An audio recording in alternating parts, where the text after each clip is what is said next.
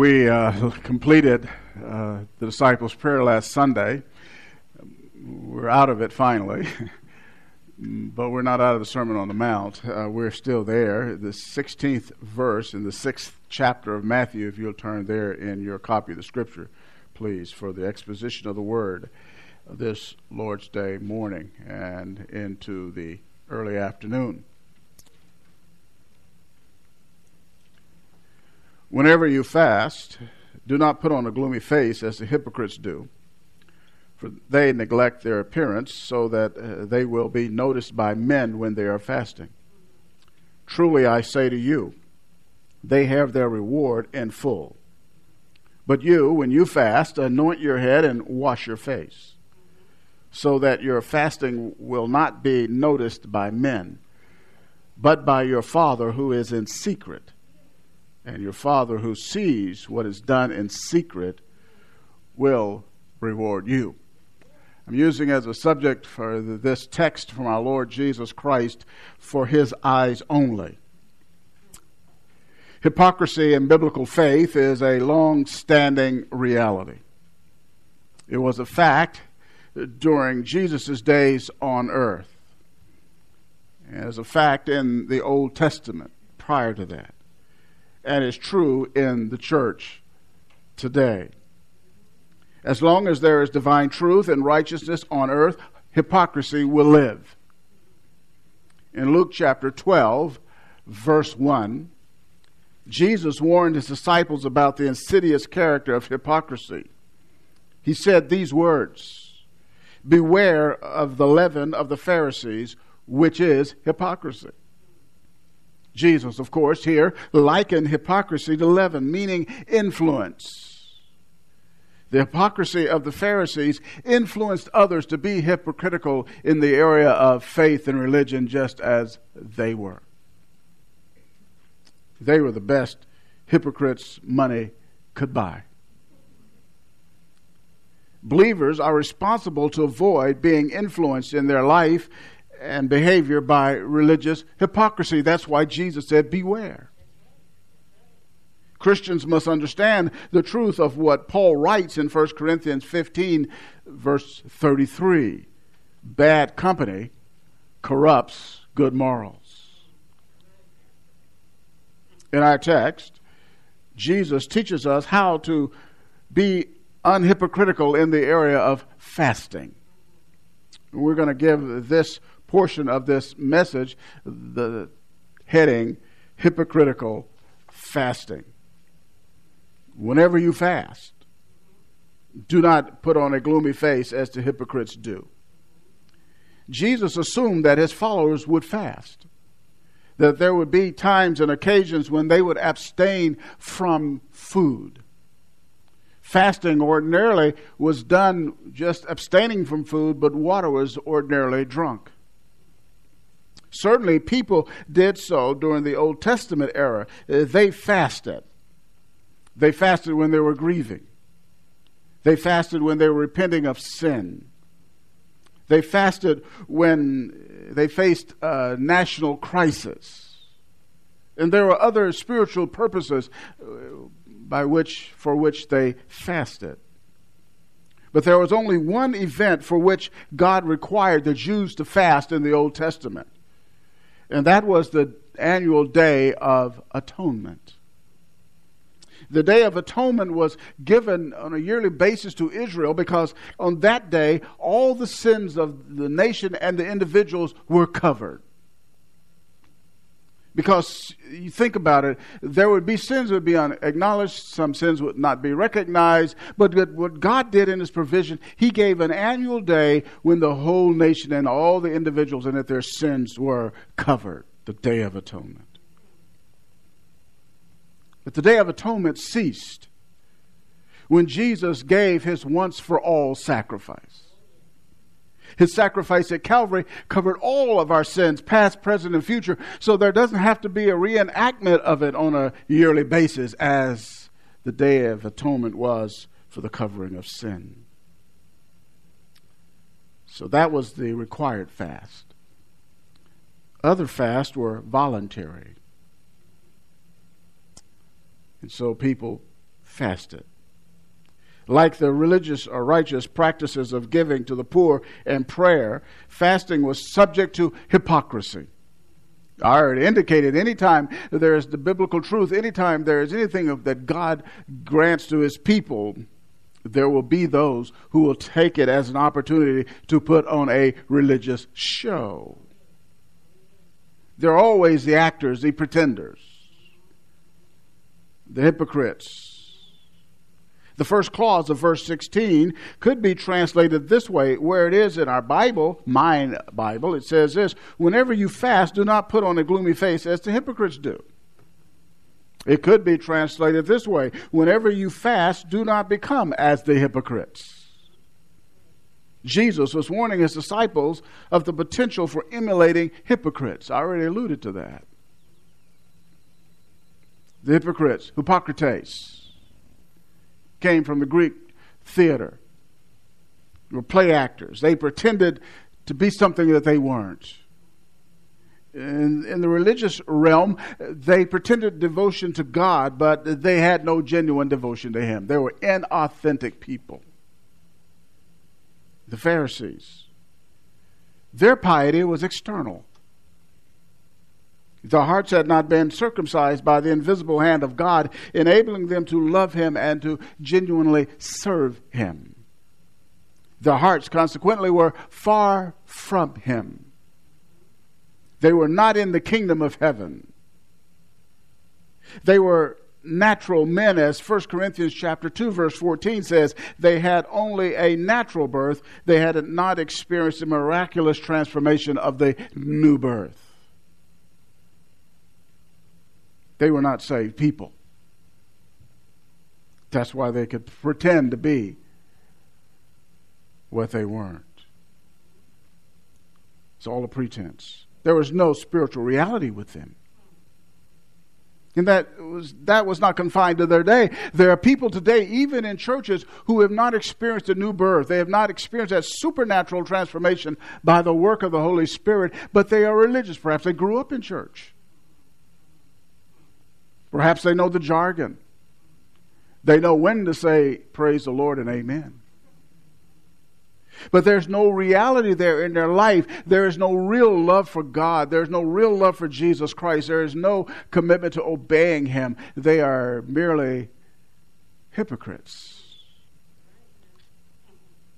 And I know people say, well, that's the problem with the church. There are too many hypocrites. Well, let me tell you something. You go anywhere in this world, there are hypocrites.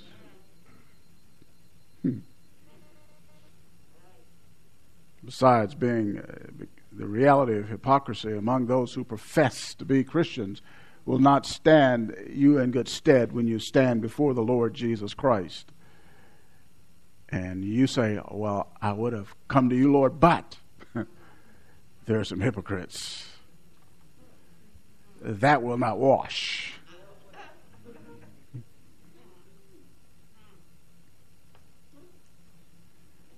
The righteousness of the hypocritical is all external. Therefore, their approach to fasting focused on external appearance and desiring to be seen of men. Jesus commands here in this verse, tell, uh, his command here tells us how hypocrites function. He lays it out for them. He observed them. And he knew their hearts. And he said, This is how they do it. And he says to his followers, to us who are, who are believers, we're not to participate in the hypocrisy of external religion trying to impress people. He says here, do not put on a gloomy face. That's a sad facial expression that portrays gloom and suffering. But the fact is, they were not sad. They were not sad at all. Outwardly, they looked like, oh, I'm really suffering for my nation Israel. But inwardly, they were delighting in the attention they were getting for their perceived suffering for their nation. People were checking them out, and, and the, inside this end, yeah, that's exactly what I want. Sham. Religious sham. Jesus says, don't put on a gloomy face as the hypocrites do. Further, he says, for they neglect their appearance. neglect, that word there in the original language means to make something disappear. You say, how do they make their face disappear? Their appearance, how has it disappeared? Uh, they made their faces disappear by covering them with ashes, which was an expression of mourning and repentance. Here they are with their faces covered over by the ashes, and people all look at them with a sad expression. They have ashes. They're in mourning and they're repenting. The fact is, no, they weren't. And Jesus nails it. He says what the real deal is. You might fool people, but you can't fool him. You might fool people, many people, but you'd never be able to fool God. And Jesus says this is the deal. They do it so that they will be noticed by men when they are fasting. Noticed by men? That's their goal. The word noticed is from the same root as the word rendered neglect a moment ago. Uh, that word neglect, remember, disappear, make something disappear. This word notice is from the same Greek root. It can be translated to appear. Now, get this here's the irony. They made their faces disappear so that they may appear to men. They hid their faces only that they may be seen. Their purpose was clearly deceptive. Their apparent self humiliation and the ashes and all of that was all a fraud. Their appearance of fasting was merely a ploy to capture the attention of the public, to garner admiration from it to be esteemed as pious. There goes brother so and so. Oh, he's so righteous. There goes sister so and so. Oh, she is so holy. And they're hearing it, saying, Yes, that's what I am. They wanted to be esteemed for being pious. They wanted to give the impression that I'm devoted to Yahweh. It's a religious game. Religious game. Jesus. He says in verse 16, Truly I say to you, stop there to comma for a moment. Truly I say to you. Whenever Jesus says, Truly I say to you, you want to stop and think about that. Everything he ever uttered was utterly true. But this is kind of like um, he's underscoring it.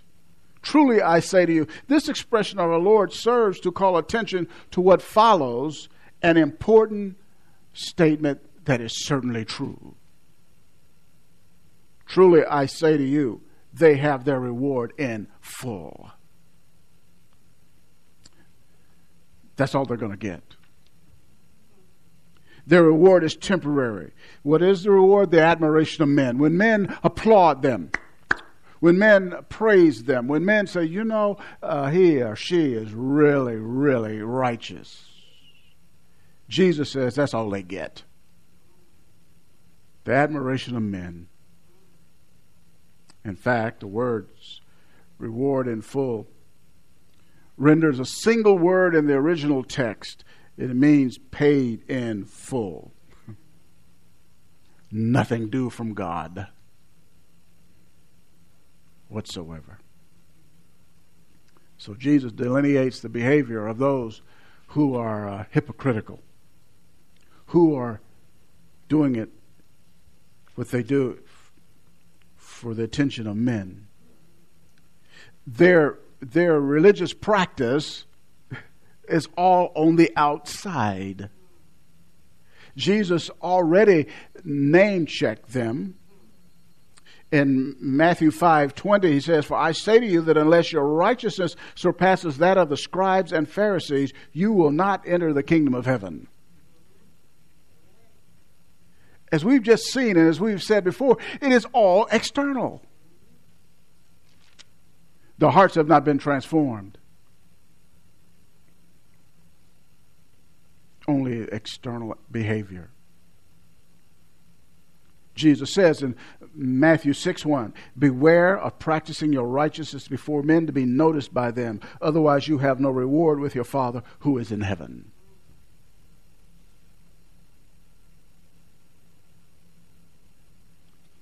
Don't want to do that.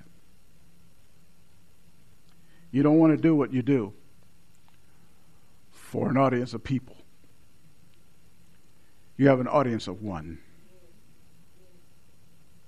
for his eyes only. Even if they see what you do, let your light show, so shine that men may see your good works, that your Father in heaven will be glorified. It is not that you are glorified, and you're not doing it for yourself. You're wanting Him to be glorified.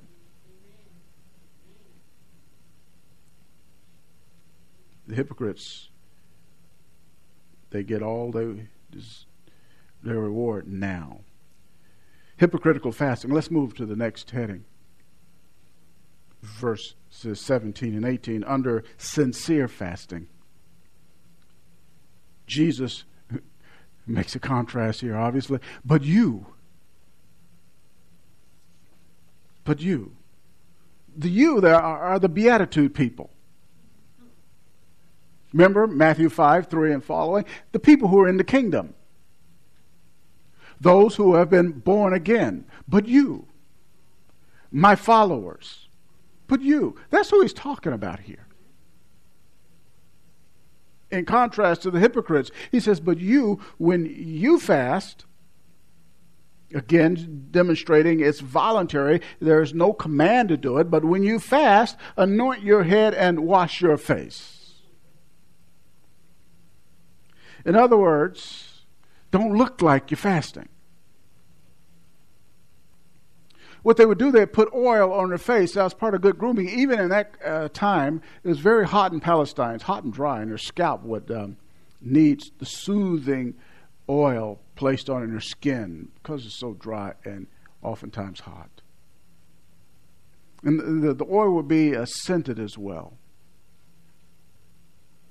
And so they would, Jesus said, anoint yourself. Before you walk out the door, going into the public market or wherever people are assembled, you're fasting, but groom yourself, put some oil on your head. And he says, wash your face. The very contrasting reality of putting ashes all over your face. Nobody will know it.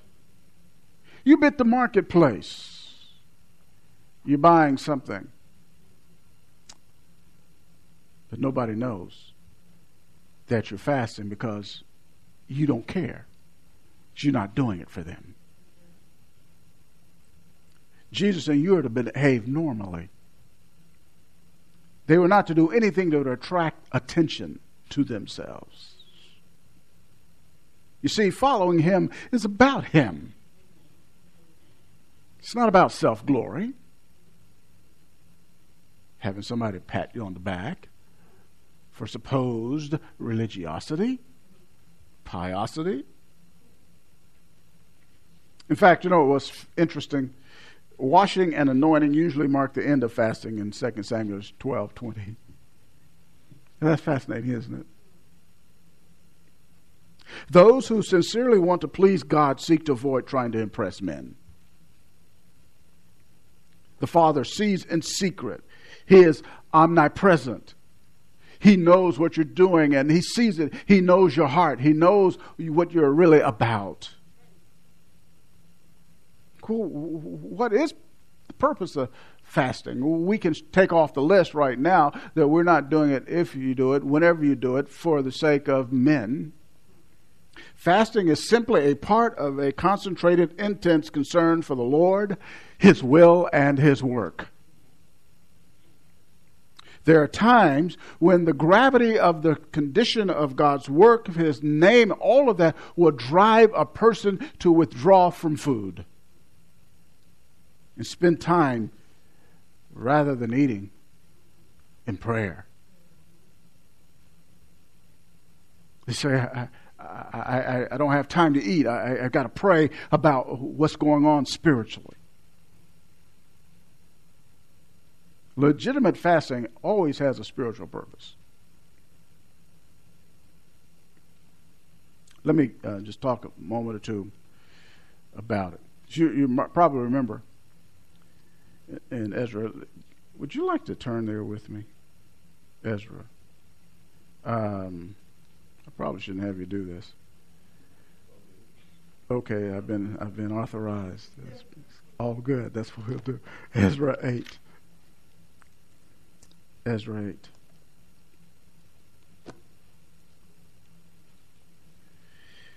They're come, going some Jews back from Babylonian captivity.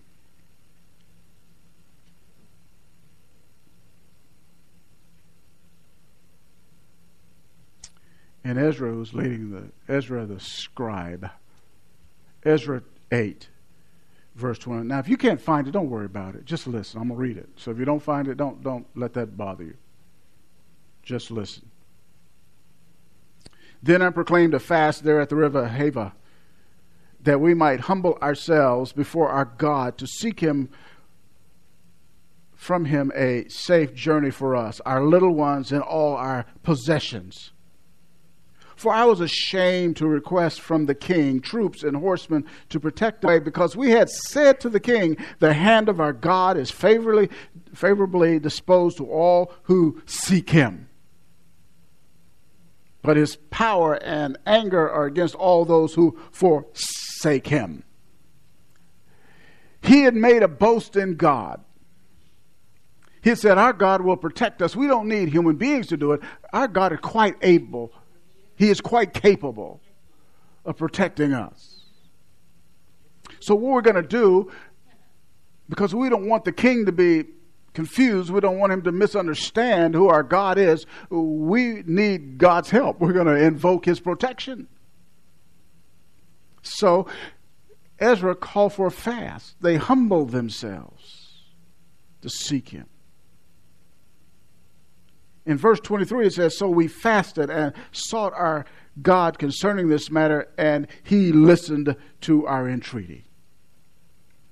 They fasted and prayed, and God in heaven heard them, and he protected them, and they got to Jerusalem without any problems. Because God is well able. He is well able to take care of his people. God is on display. There's another case, Second Chronicles. Same rule applies about finding it if you can't. Just listen. Second Chronicles chapter 20. It's one of the great, great stories of faith in the Bible. I love this particular story it's really, really, it's really rich. It's, it, it shows how we ought to be. Second Chronicles chapter 20. I hope you found it. It's a confederation of nations coming against King Jehoshaphat and Judah. You see that in verse 1. In verse 2, the report came to Jehoshaphat, saying, A great multitude is coming against you from beyond the sea, out of Aram. And he names them. Our king, the king, verse 3, was afraid and turned his attention to seek the Lord and proclaimed a fast throughout all Judah. Now, may I pause here and say something? When you're facing a confederation of nations with a multitude of armies coming against you, that is no time to be pretending. Fasting for show. Because your well being's at stake, right? You better be real right now. If ever you were real, this is better be the time.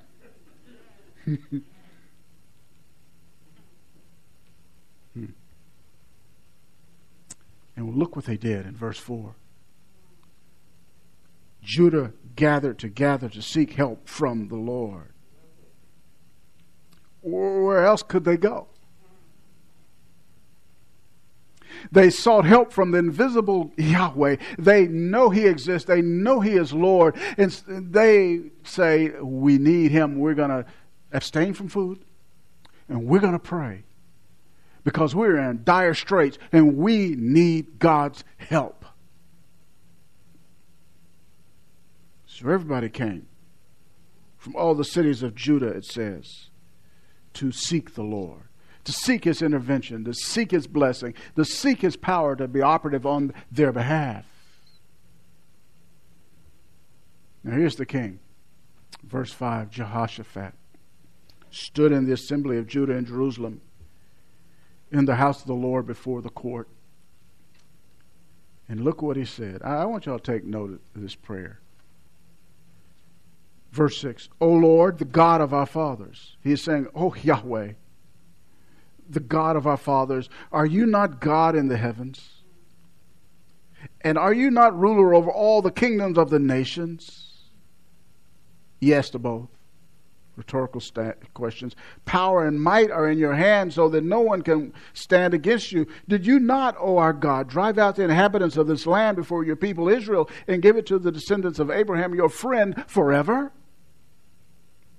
They have lived in it and have built you a sanctuary there for your name, saying, should evil come upon us, the sword, our judgment, our pestilence, our famine, we will stand before this house and before you, for your name is in this house, you're identified by this house, what he's saying, and cry to you in our distress, and you will hear and deliver us. He is saying to God, God, this is who you are. This is what you've done. And therefore, we come before you. We haven't eaten anything, we're just seeking you. Then he goes on to inform God in verse 10 who's coming against him. Of course, God knew that. Verse 11, see how they're rewarding us by coming to drive us out from your, get this, possession, which you have given us as an inheritance. Oh, our God, will you not judge them? For we are powerless before this great multitude are coming against us, nor do we know what to do. But our eyes are on you. Ah, that's a good thing to say. When you're in a dilemma, you don't know what to do, and the problem is overwhelming, you say to God, God, I don't know what to do, but I got my eyes on you because I know you know what to do and you can do it. That's what he's saying. God, we can't do anything. Who are we? So we're looking to you, Yahweh. Y'all need to read the rest of the story. The battle belonged to God, and God intervened, and the victory was theirs because they put their trust in Yahweh. He said, I don't have time for eating. I got time to pray and watch God work. So, that's not all. Go with me to the New Testament again. Acts chapter 13. God's work. We've seen just a moment ago God's power to petition him for blessing.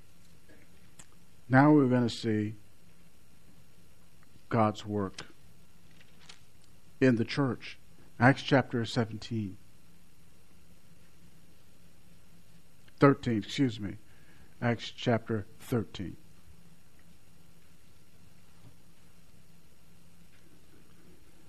And verses 2 and 3. The church at Antioch it was a wonderful church. It was a church that had Jews and Gentiles, a multi ethnic church, people loving the Lord Jesus Christ and serving Him. In verse 2, while they were ministering to the Lord, let me explain that just a moment, a moment, a moment. Ministering to the Lord means that everything they were doing is for Him. The teaching was for Him. Not that he needed to be taught, but they were, that's how they were worshiping him, serving him. To the Lord and fasting. At that time, the Holy Spirit said, Set apart for me Barnabas and Saul for the work to which I have called them.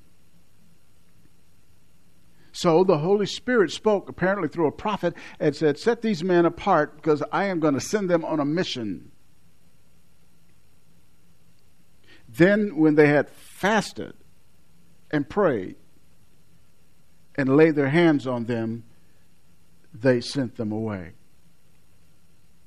Why did they pray and fast? They prayed and fasted because they wanted God's blessing on that ministry. They wanted it to be successful, and so they wanted to draw away and, and from food, and they are continue to, and they wanted to pray that God would do that. It indicates the deep seriousness with which they interceded for divine blessing on the missionary outreach. These men, Barnabas and Saul, that is, Paul and Barnabas, are going to go and reach Gentiles and Jews. And that's a profound ministry, profound work with the gospel. And this church knew how serious that was.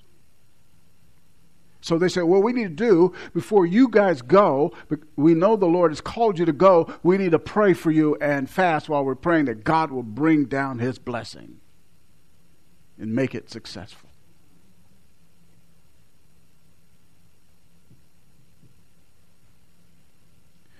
Ministry is serious.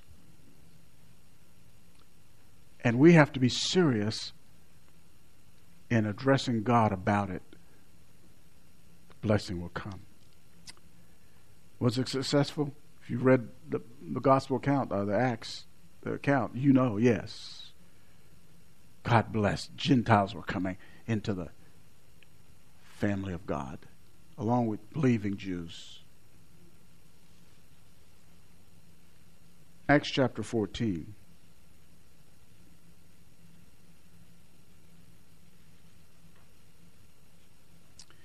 They're on that missionary journey. Acts 14:21. After they had preached the gospel to that city and had made many disciples, they returned to Lystra, to Iconium, and to Antioch, strengthening the souls of the disciples, encouraging them to continue in the faith, that is, persevere, and saying, Through many tribulations we must enter the kingdom of God.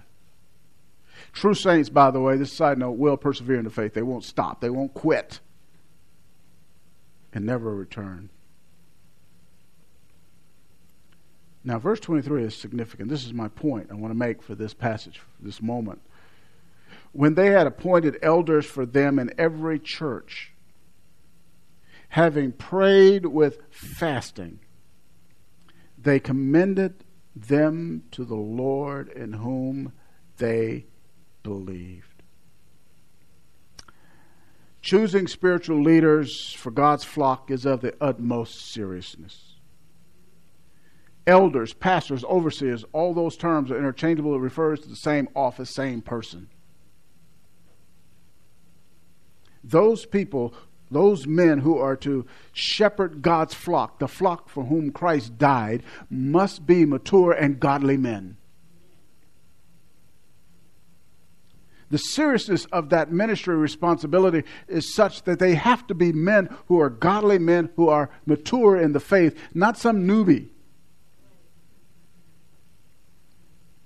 And not some guy who can just stand up and sound good. No, but is he godly? Because of the influential power of a man who, or, who is going to proclaim the word of God, who is going to shepherd the flock. That influence is impactful, so that person needs to be godly and needs to be mature. Paul and Barnabas understood that. They were keenly aware of the requisite uh, for this particular job, the ministry for the flock. It should never be taken lightly. Think about this Jesus Christ, God in human flesh, died for the church. You can't play with leadership of those for whom Christ died. It's too serious. And in our day, we have some jokesters in pulpits, guys who are playing in it for money, in it for women, and an assortment of other things.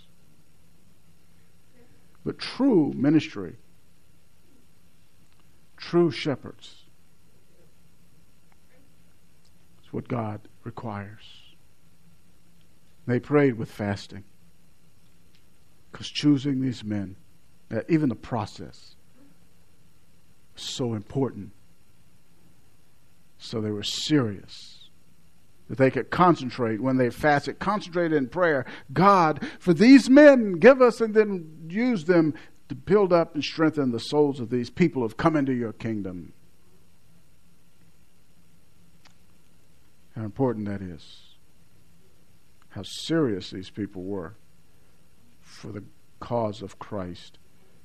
And in the Old Testament, the Jews for the work of God, for his power, intervention. Now in Matthew chapter 6.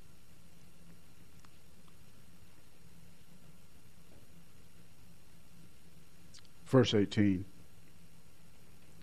You see what it says. The Father and your Father who sees what is done in secret will reward you. Yes, He will. Individually, and even if there's corporate prayer, because it's not done to impress someone, it's to get to come before Him, to seek His blessing. Fasting coupled with prayer is simply concentrated, intense concern for the Lord, His will, and His work. Let me conclude. People whose great concern is to please God and glorify His name has, have no interest in hypocritical religious activity.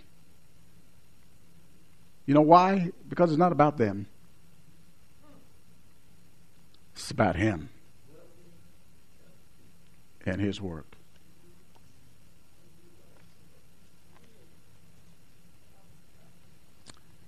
Let us pray. Our God and our Father, we thank you for uh, the revelation that you've given us from your word today. May uh, these truths find deep, deep lodging in the farthest recesses of our hearts and conform our life and spiritual practice to what you pronounce through your word from the lips of the Lord Jesus Christ. We pray for any here in this room and listening online who need Christ, that you bring them to Him today. We pray these things in His glorious name. Amen.